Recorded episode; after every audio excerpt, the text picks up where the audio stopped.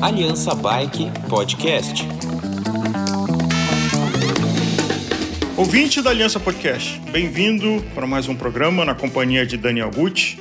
Nesse programa vamos falar de gravel, mas não vamos falar de conceito, vamos falar do ecossistema. Temos conosco o André Sotomayor da Soul e o Juliano Ryder, um praticante do gravel é, de verdade. É, o Juliano, acho que acorda antes do café da manhã, ele roda 100 km para soltar as pernas, aí depois que ele vai treinar de verdade. É, mas nessa linha do gravel que é, antigamente com Dirty Kansas, hoje Unbound, de, de distâncias muito grandes, é, numa modalidade completamente nova que está mudando o mercado. Mas tem também o gravel do que é versátil da bicicleta, que faz um monte de coisas e te diverte. Daniel, vamos nessa roda.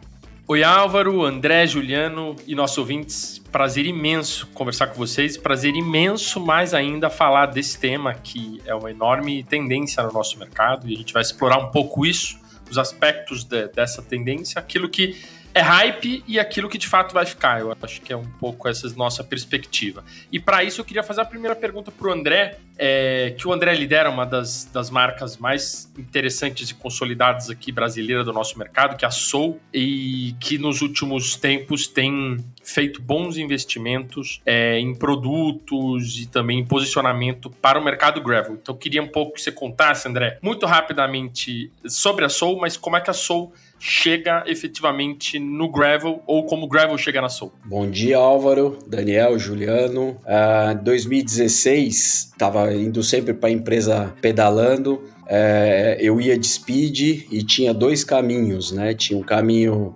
de estrada de, de asfalto e um caminho de estrada de chão. Naquela época, eu estava experimentando uma bike Endurance da BMC. Ela já tinha um pneu um pouco mais largo do que as Speeds naquela época. Ela usava um pneu 28, um pneu diferente. E um dia eu me aventurei a ir pela estrada de chão com a Speed. E eu achei muito legal. Aí eu chamei o Zorzo, né, que é o nosso desenvolvedor, e falei para ele assim: Ô Zorzo, putz, cara, isso aqui é legal, você viu que tal, pô, que bacana. Ele falou: é, tem um movimento lá fora, o pessoal tá, chama do Gravel, tem umas marcas que estão fazendo tal. Porra, vamos desenvolver um negócio assim, vamos. Aí ele até pegou uma bike nossa, que era uma bike de urbana, que chamava Amsterdã. Aí ele trocou os pneus, colocou guidão de, de speed e a gente e começou a andar também é, na terra para começar a sentir isso. E aí a gente resolveu desenvolver a primeira bike, a primeira nossa gravel, que foi uma gravel, foi uma bike de alumínio, a Spry, e foi bem no começo do mercado porque era muito difícil até achar alguns equipamentos para ela, né? Então a gente adaptou algumas coisas para conseguir chegar. Então, uma coisa muito difícil era pneu. Pneu não tinha pneu para gravel. A gente usou um pneu lá que tinha da, da Vitória, de arame e tal e tudo mais, e montamos e começamos o, esse, esse segmento, né? E só e aí tinham caminhos, né, para ir nesse segmento. Mas a Soul, ela tem no seu DNA o seguinte, né? Eu sempre falo para os outros assim, ó, a primeira coisa que a bike tem que trazer, a, a bicicleta tem que trazer para gente, ela tem que ser uma bike tem que dar performance, tem que a gente tem que pedalar e tem que sentir o, a, a, bike acelerar, seja ela em qualquer modalidade, né? E aí a gente depois vai trabalhando as outras coisas, vai trabalhando o conforto e vai trabalhando outra, outras situações. Então a gente veio desenvolvendo, a gente teve a Spry geração 1, a Spry geração 2 é, e agora lançamos mais recentemente a nossa bike de carbono, a Sika, está fazendo grande sucesso. Então, bem brevemente, né, eu expliquei um pouco como que a gente entrou. Então, acho que o, isso resume muito o que, que é o mercado de gravel. Né? O gravel mais... É, do que uma. Eu acho que ele surgiu assim, né? É, tinham duas modalidades lá engessada de um jeito ou de outro, e tem o ciclista que ele quer simplesmente sair pedalando para todo lado. Ele não está é, muito aficionado nessa ou naquela modalidade. Aí se desenvolveu a Gravel. Acho que foi é, e chegou nesse produto que eu acho que hoje é sensacional. Eu acho que nos próximos anos aí é, vai revolucionar o mercado. É um, vem com tudo. Eu, é essa a minha percepção.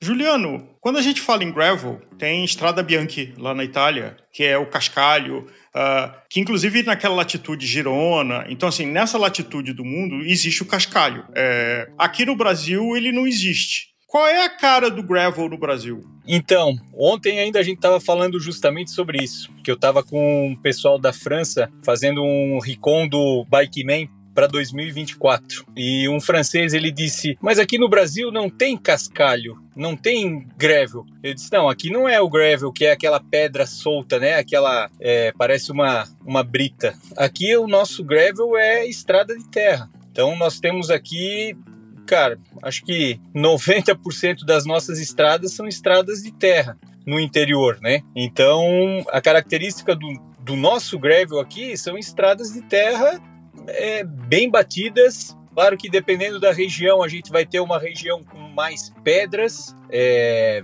é um gravel mais difícil de se andar, mas de modo geral, pelo que eu tenho visto, estão estradas no interior de terra batida e que são muito boas para andar, né? Então, por exemplo, eu aqui que moro no Vale Europeu, é, a gente tem estradas excelentes que tu podes andar aí com pneu 700 por 42, por 45 e tu anda muito solto. Então, acho que essa é a principal característica do, do nosso gravel aqui. Mas como o Brasil é um país muito grande, eu acho que de região para região também vai variando essa condição do, do terreno, né? Ale, vale o insert comercial e o Daniel teve o privilégio há pouco tempo de ir lá. Quem não conheceu o Vale Europeu, conheça. Só isso. Se quiser, liga para o Juliano, mas é um paraíso no Brasil.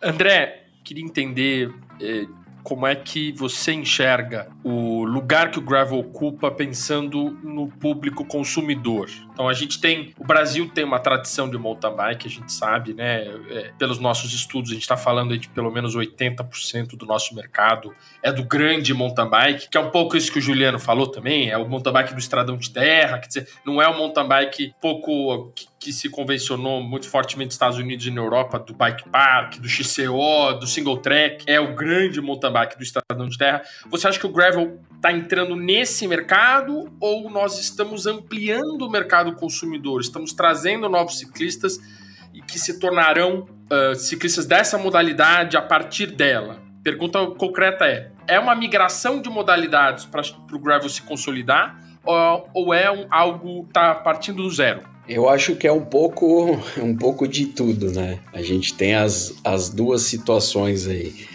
O Álvaro no começo falou assim, né? A, a, bike, a Gravel é uma bike que faz um monte de coisas e a gente se diverte. Né? E acho que ele resumiu bem mesmo o que, que é a Gravel. A gente faz um monte de coisa e se diverte com ela. Eu acho que tem assim, ó, eu, eu, eu enxergo, a gente vai estudar um pouco o mercado, faixa etária que usa bike, a gente sabe que hoje o grande mercado que consome bikes está tá entre seus 35 e 55 anos. Então eu, eu me coloco como esse consumidor novo de bicicleta. Eu não era é, do mercado de bicicleta, né?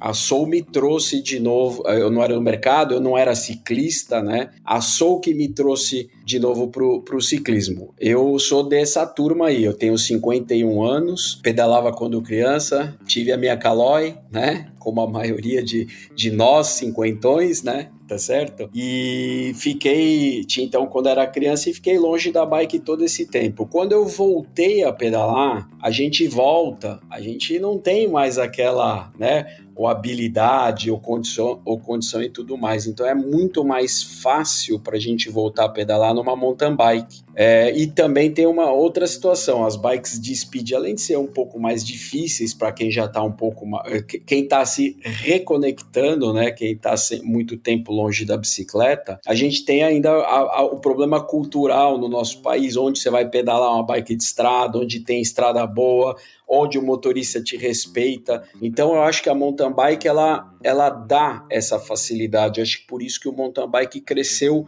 é, muito né, no, no Brasil e no momento que a gravel não existia, né? Talvez se a gravel existisse e o mercado tivesse subindo hoje, talvez ela já é, subisse, é, é, crescesse com mais força, talvez, né? Então eu acho que tem muito, é, eu acho que a gravel vai pegar muito desse consumidor que usa mountain bike não para é, é entrar numa trilha é, ou fazer uma manobra mais radical, mas muita a, a, a galera que sai para pedalar para curtir, que era o que eu fazia. Eu saio para pedalar para curtir, eu não saio pensando em, em, em, em fazer alguma coisa radical porque a idade já não deixa mais a gente aprender tanta coisa, né? E daí eu e aí eu tenho essa percepção, eu vejo pessoas novas é, entrando, até me chamou a atenção a gente faz é, ride, né? A gente tem feito quase todos os finais de semana em várias cidades, né? Com, a, com as bikes, mostrando para o público novo. E recentemente, até um que o Juliano estava junto com a gente, aqui em Ilhota, veio, tava um cara fazendo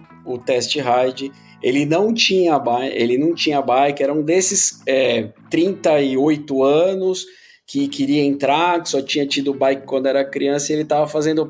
Ele, fazia, ele falou: Ó, oh, no pedalo faz 20 anos, e ele estava pedalando a primeira vez na Gravel, na Seeker. E foi legal que daí deu para ver que ele tava de, ó, tava de tênis, nem tinha, né? A gente emprestou capacete para ele, foi, mas foi bem bacana. E ele saiu de lá ele comprou. Então eu acho que a gente vai ver um pouco de tudo. Vai ver uma migração da turma de mountain bike e, os, e vai ter gente entrando pelo gravel na bicicleta. Eu acredito que a gente aí vai pegar o espaço dos dois. É, aproveitando a sua, sua resposta bem rápido, a gente faz a pesquisa anual com centenas de lojas no Brasil todo e a gente viu o gravel surgir como uh, oferta de produtos nas lojas é, de forma muito recente, então, né, é, e, e chegando, alcançando aí a última pesquisa nossa do ano passado, já 33% das lojas é, bike shops têm algum produto é, voltado ao gravel. É, isso dá um terço que já é um cenário bem interessante para uma modalidade, né, que tá é, que surgiu há pouco tempo. Como é que aí eu queria te perguntar, André, como é que você está sentindo a receptividade é, dos lojistas em, é, nesse diálogo direto com o consumidor final e, e se eles já estão vendo a gravel, seja uma bicicleta, seja os equipamentos, tudo que gira em torno dela, como potencial para o seu faturamento, para o seu market, market share da, da, das bicicletas que eles vendem ou de relacionamento mesmo com o consumidor final. Como é que o lojista está sentindo o, a chegada da Gravel a partir da experiência de vocês com a Seeker, principalmente? É, eu acho que é uma modalidade nova que está chegando, né? É, é, é novidade para todo mundo, para consumidor, para lojista né? É, o lojista também quer conhecer o produto, né? O lojista sabe que o consumidor tem curiosidade, então ele quer ter o produto na loja que desperta a curiosidade pro, que, o, que, que o consumidor dele quer ver. Então o lojista está muito receptivo é, em, ter o, em, em, querer ter os produtos né, de, de, de, gravel né, na, na loja. Eu só queria né, fazer uma, aproveitar, vou fazer uma propaganda aqui, mas falando, falando de mercado e falando sério, né, você vê, eu, eu, comecei, eu comentei que a gente está desenvolvendo as gravels desde 2016.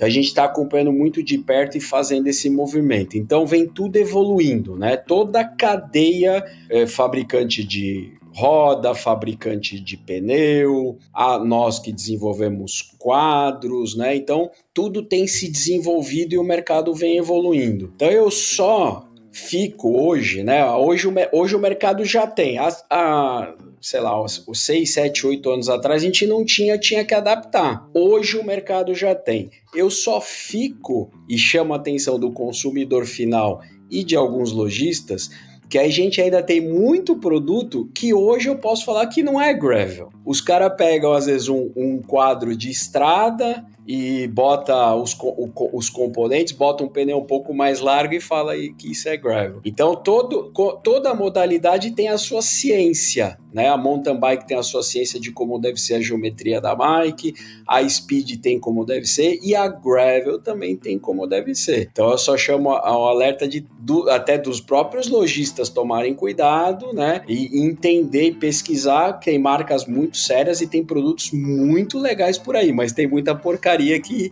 chamam de gravel e não é gravel, né?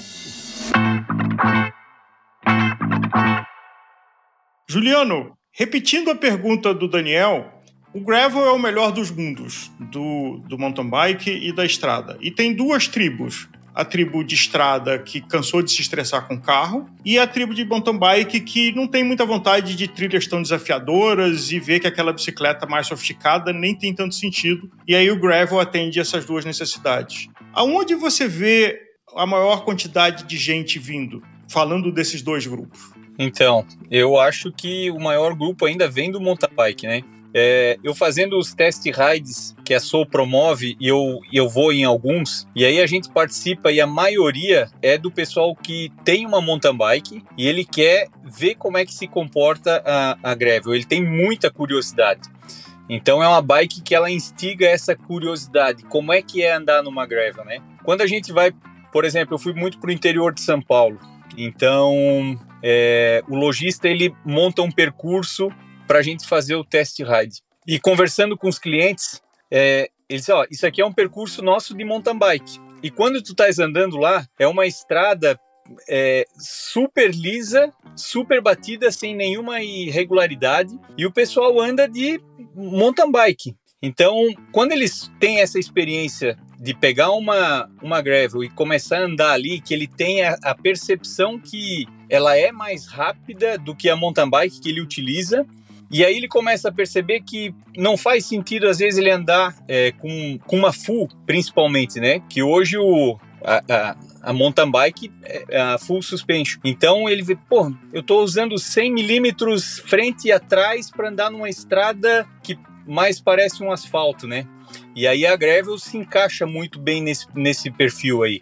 Então eu vejo muita gente do mountain bike migrar justamente para gravel, né? É, inclusive no test ride que o André comentou, do, do rapaz, ao, ao, mesmo tempo tinha o pessoal, era, a maioria era do mountain bike. O pessoal chegou de mountain bike lá, curioso para ver como é que era o comportamento da gravel na terra. Porque eles estão habituados a andar com uma suspensão dianteira, então eles acham que a bike que ela não vai te trazer conforto. E aí, quando tu faz o, o rolê ali com o pessoal, que eles veem que é uma bike rápida, que ela é confortável sim, né? Porque ela não é para tu usar dentro de uma trilha, por exemplo, então ela é para uma estrada mais rolada, que é o que a maioria das estradas são. Então eles começam a mudar a chave, né? E, e é isso que eu percebo aí do, do mercado. Um ou outro da road tá indo pro, pro, pro gravel mas eu vejo ainda o, o pessoal do mountain bike mais assíduo aí para migração, né?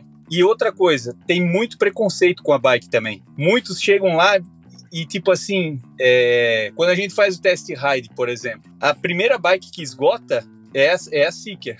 Por quê? Porque é aquela curiosidade de ver como é que é a dinâmica de pedalar uma bike que parece uma speed na terra. Né? Então isso chama a atenção da, da maioria do pessoal que não conhece, né? Então, acho que o pessoal da Terra ainda ele vai vai continuar no, na mesma pegada, mas com uma bike diferente, porque ele percebe que ele não precisa daquela tecnologia toda ali de, de uma full, né? Juliano, eu queria te perguntar de eventos, porque a gente sabe também que é, desafios, provas, competições, ou até passeios ou experiências é, eventos para promover experiências são parte do nosso mercado e fundamental, né, para a gente promover o uso da, da bicicleta, tanto para o road, quanto para o mountain bike, quanto para gravel e por aí vai. Queria um pouco que você contasse para a gente como é que você está enxergando internacionalmente as provas que estão surgindo, a chancela UCI com provas internacionais rolando, como é que está a organização desses eventos no Brasil, quais são as vou chamar aqui, você usou o termo, quais são as tecnologias que um evento de gravel tem diferente de um, de um desafio de mountain bike, por exemplo, ou de uma prova de road? O que tem que se atentar? Quais são as diferenças dessas competições? Então, falando lá fora, é, antes da UCI entrar, já haviam várias competições é, de gravel, né? A mais conhecida é a Unbound, que na verdade é uma corrida é, de gravel que ela segue muito um padrão de uma corrida de marathon, por exemplo, de mountain bike, né? É, só que em paralelo também muito mais corridas de aventura, entre aspas, né? Eu digo assim porque são aquelas corridas de autossuficiência, de navegação, então é, é, que, que leva a gravel mais para uma aventura competitiva, mas é, de certa forma, uma aventura do que para uma corrida. Quando a UCI entrou na jogada do, do gravel, é, nos grupos a gente ah, isso vai ser bom, isso vai ser ruim, isso, né? Tem aquela discussão, né, do positivo e do negativo. Quando a UCI lançou o, o primeiro mundial, que foi ano passado, cara, foi é, na comunidade isso foi uma decepção enorme, porque eles fizeram um trajeto praticamente plano, aonde 90% dos corredores andaram com uma road e aí o pessoal ficou assim, tá, mas isso aí não é o gravel que a gente conhece, né? Que é tipo, geralmente lá fora as provas são de longas distâncias, 100 milhas, 200 milhas, e aí fizeram uma prova de 90 ou 100 quilômetros. Então, dentro do, do grupo que a gente tem de WhatsApp do Brasil todo, é, a gente não viu a UCI, por exemplo, como algo legal pro, pro Gravel, que, que fosse dar um, um norte para a modalidade, sabe? Eu acho que a, a, os eventos que acontecem em paralelo são muito mais é, atrativos pro, pro público do Gravel do que a, a chancela da, da UCI. Eu, eu organizo a Gravelland, comecei ano passado, é, foram duas categorias, 100 milhas e 50 milhas, então a gente usou ainda essa nomenclatura de milhas meio que uma referência para onde começou, que é os Estados Unidos. E, cara, para mim foi um sucesso porque a gente reuniu 85 graveleiros então, era um evento exclusivamente para gravel, para o público gravel. Não poderia mountain bike, nada. E aí a gente conseguiu agregar essa turma, né? E agora em 2023, a gente teve o apoio da Soul também. Então, a gente lançou a, a Gravelland Soul Fest, que na verdade não era uma prova, e sim um encontro para a gente reunir essa comunidade para fomentar é, é, o gravel como, como modalidade, como comunidade. Então, é, o que eu percebo é que o pessoal está mais interessado pela integração, pela curtição, né? Que a gente oferece um, um, um desafio porque às vezes é um percurso aí de 160, 150 quilômetros com uma certa altimetria, mas ao mesmo tempo sem um compromisso de tempo, de ser o mais rápido, e sim de curtir o visual, de ter uma boa experiência, uma boa estrada. Ele vai chegar no final, vai ter uma banda, vai ter uma cerveja, vai ter aquele bate-papo. Não há aquela dispersão comum que acontece nas provas de, de mountain bike, por exemplo, né? André, um desafio grande quando você fala com o consumidor é o que, que ele precisa versus o que, que ele quer. Então tem muita gente que compra um 4x4 que nunca vai ver poeira na vida, sequer lama. Uma grande vantagem do gravel, da, da bicicleta gravel, talvez seja a grande desvantagem, que ela está nessa interseção e talvez muita gente não perceba de que se você simplesmente tiver três pares de rodas, você vai ter três bicicletas completamente diferentes, numa só. Mas às vezes a pessoa se tem dinheiro, resolve comprar uma top de estrada e uma top de mountain bike. Como é que é esse desafio? É, eu, eu, eu acho que o, é, o mercado, o consumidor vai amadurecer, vai descobrir, né? Isso com o tempo, né? Mas é o que você falou. Para mim, se eu, eu, hoje eu falo assim, se você se você vai começar no ciclismo, você tem que escolher uma bike. Qual bike que você vai escolher? Você só pode ter uma. Qual que você vai escolher? Vai escolher a gravel, né? Porque ela vai te dar todo esse esse leque de opções aí. Você vai andar no asfalto, você vai andar é, na estrada de chão, né? Você vai poder até uma trilha leve dá para fazer. né? Até, até entrar numa trilha leve você acaba dando, até dá para entrar. Mas, é, enfim, é, eu acho que, que se, se, você pudesse, hoje seria uma só. Agora você falou assim, o cara tem muito dinheiro, então ele tem a Speed, tem a mountain bike, compra uma gravel também e vai se divertir com tudo. Mas falando nisso, né, como ela é assim mesmo, então, por exemplo, eu, fi, eu fiz agora, acabei de fazer o Letap, né, e eu fiz com a minha gravel, fiz com a minha Seeker. É, eu peguei, troquei a roda, coloquei é uma, uma roda que eu uso na Speed, com pneu 20, é, 28, não, desculpa, com pneu 34, tá? Então eu coloquei um pneu bem mais largo, porque eu queria um, um, não queria perder nada do, do conforto que eu tenho, que eu sempre sinto nela, né? Mas coloquei um pneu para ela rolar, para ela rolar mais. Então eu até brinco, eu falo, nossa, eu, eu falei, nossa, eu achava que eu era bem ruim de pilotagem. Agora eu falo, não, eu tô me sentindo bom de pilotagem, porque eu desci aquela serra a 75 km por hora com uma gravel. Eu acho que se a gente tiver que escolher uma, ah, eu vou comprar minha primeira bicicleta, compre a gravel. Ah, e vai depois quer curtir outras modalidades, depois você escolhe a, a segunda modalidade. Eu acho que né, para quem quer se divertir, não tem coisa melhor. Boa. André e Juliana, eu queria fazer uma pergunta para os dois, que é sobre desenvolvimento de, de produto e como é que as marcas estão experimentando o mercado gravel, compreendendo, tateando. A gente tem visto, claro que tem o desenho da bicicleta, André, acho que você cobriu um pouco isso, né? São geometrias distintas. Se quiserem falar sobre isso um pouco, tudo bem, mas eu queria um pouco é, dos componentes, né? A gente está vendo é, SRAM e Shimano lançando né, transmissões próprias, a gente viu né, é, suspensões, e aí as marcas globais, mas também ProShock, que é brasileira, lançou uma própria para gravel, faz sentido, não faz sentido. É, então, queria que vocês comentassem um pouco esse, né, parte do importante do nosso mercado é o desenvolvimento de produtos, pensando na experiência do usuário e no feedback que vem. O que, que vocês acham que fica ou não fica? O que, que é uma experimentação que está rolando, mas que é só hype e que na prática não faz sentido? Essa suspensão, para mim, ainda é uma incógnita. Essa, né, o cu curso curtinho faz sentido ou é um peso adicional que não, que não compensa, não justifica, pensando no mercado brasileiro? O que vocês de têm a dizer sobre isso? Deixa eu falar primeiro, porque se eu falar depois do Juliano, eu vou ser, eh, né, eu vou falar ele que manda, né, no gravel, não sou eu. Mas assim, ó, é, na minha visão, é o mercado que é soberano, ele que decide o que, que é bom, o que, que é ruim, tá? Então as, as, todas as marcas vão experimentando, o mercado vai absorvendo ou não, vai usando o que serve e vai deixando de lado o que não serve, né?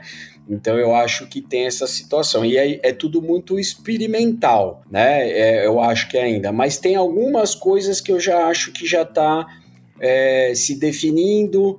É, por exemplo, transmissão, na verdade, é, a, a, a, gente hoje, a Soul, na Greve, a gente só tem transmissão da SRAM, e a SRAM a gente tem, que a gente pode usar com duas coroas na frente, ou com uma coroa só, e atrás a gente pode usar uma, um, um cassete de hold, um cassete de gravel, vamos dizer assim, ou um cassete de mountain bike. Então acho que é, apesar de ainda tem gente, eu estava usando com duas coroas, tá? Porque eu experimento tudo à frente de uma marca, eu tenho que experimentar, né? Para ajudar a tomar a tomada de decisões.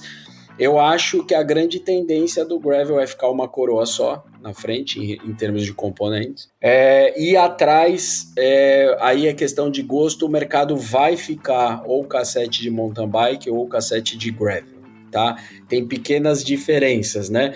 Acho o pessoal falar, ah, tem muita gente falar ah, por causa da, da, da maior, né? Por causa da, da, da que é mais, que, por ser mais leve. Eu não olho desse jeito. Eu escolho o meu cassete pelo escalonamento como a pedalada da gravel ela é mais dinâmica do que o de uma mountain bike, aproxima um pouco mais da speed, eu quero menos escalonamento entre as marchas do que no final ter uma muito grande. Mas é óbvio, né? Depende da prova, que nem o Juliano foi fazer, uma prova que fez quanto, 10 mil metros de altimetria, sei lá, aí precisa de, uma, de um descanso um pouco maior. Mas no dia a dia, vamos dizer assim, 80%, 90% do, do pedal, do meu pedal, eu acho nesse sentido. Eu acho que a questão da suspensão já deu errado, tá? É, já não vai para frente. Uh, eu acho que como, quando começou a se desenvolver aquela coisa do gravel, a era uma speed que virou mountain bike, ou se era uma mountain bike que estava virando speed, porque você via das duas coisas. Então muita gente começou a usar um pouco da suspensão e tal e tudo mais. Eu acho é, que, por exemplo, hoje, com a geometria que a gente já chegou né? Então já estamos numa geometria acertada, vamos dizer assim. E com, a, e com os pneus, né? Que, então, por exemplo, a nossa de linha hoje é o pneu 700 por 47. Com a calibragem que você tem e uma roda, por exemplo, de carbono, você já tem uma absorção assim absurda. Então, a, eu acho que a suspensão é só para carregar peso e não, e não vai para frente. Juliano, antes de responder, adicionando Além de suspensão, canote retrátil, que a gente vê algumas bicicletas de gravel trazendo, faz sentido? Além de suspensão, canote retrátil? Não, o canote retrátil mesmo, para mim, é como tu colocar um, sei lá, um retrovisor no avião, tá entendendo? Não serve para nada, porque o princípio da o, o canote retrátil, por exemplo, no mountain bike, o pessoal usa quando? Quando tu vai ter uma descida muito técnica que tu tem que baixar o centro de gravidade para tu fluir melhor numa trilha. Já no, no gravel, é, eu não vejo essa necessidade, nunca tive, porque é, é, de tudo que eu já pedalei, é, é uma bike normal. É, a gente não tem aquele single track que tu vais descer numa angulação né? É muito íngreme. Então, cara, eu, eu não vejo sentido nenhum é, o canote retrátil no, no, no, gravel, né? Já da suspensão, até como, como o André colocou, tem algumas pessoas que procuram a suspensão como ou outro tipo de forma de amortecimento justamente para ter um conforto maior ali na, no guidão principalmente, né? É, eu também acho que a suspensão ela vai morrer com o tempo, porque é algo que vai agregar um quilo e, meio a um quilo e setecentos na bike. Então, manutenção, a gravel eu vejo ela sendo uma bike sim, extremamente simples, né? Então ela não tem nada de link, nada de. É corrente, é transmissão só. E aí tu agregar uma suspensão, tu estás agregando uma manutenção periódica da suspensão, tu estás agregando é, é, quase um quilo e meio, um quilo e setecentos. Então eu acho que a própria indústria, é, é, como o André falou, o mercado não vai ter demanda para suspensão, sabe? E, e o grande barato da gravel é justamente a, o pneu.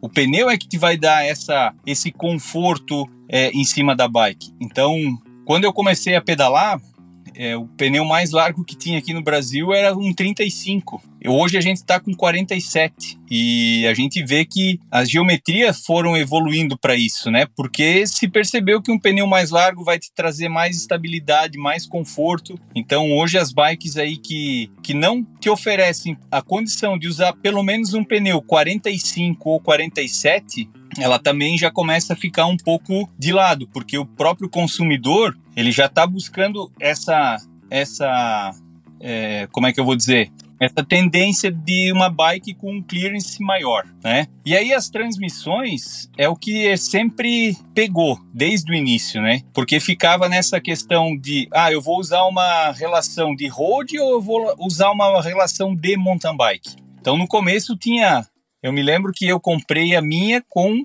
11 velocidades, era um Force com cassete 1042, que era a mesma relação da época do mountain bike. Quando no mountain bike surgiu 12 velocidades, gente, eu vi muito e eu até usei, cheguei a usar. Empresas lá fora começaram a tentar adaptar, porque não existia um grupo mecânico que fosse de 12 velocidades, que conseguisse a gente utilizar um cassete 1050, é, por exemplo. É, e por que essa procura? Porque justamente para quem ia fazer, utilizar a Gravel numa aventura, tu precisavas ter uma marcha é, mais leve, porque às vezes tu ia cobrir uma, uma longa distância, uma altimetria, considerável, então o que faltava era a marcha leve, né? E aí aos poucos, tanto a SRAM quanto a Shimano, que a Shimano eu vejo que demorou demais, porque lançou um grupo agora recentemente de 12 para gravel, é, e a SRAM já pulou muito na frente, principalmente com eletrônico. Porque aí o que, que o pessoal começou a fazer? Usar o câmbio de mountain bike, cassete de mountain bike e o trocador da road. Então, que é o mullet que a gente conhece. E, e isso virou febre. A maioria tá nessa configuração. Né? Pouquíssimos usam duas coroas.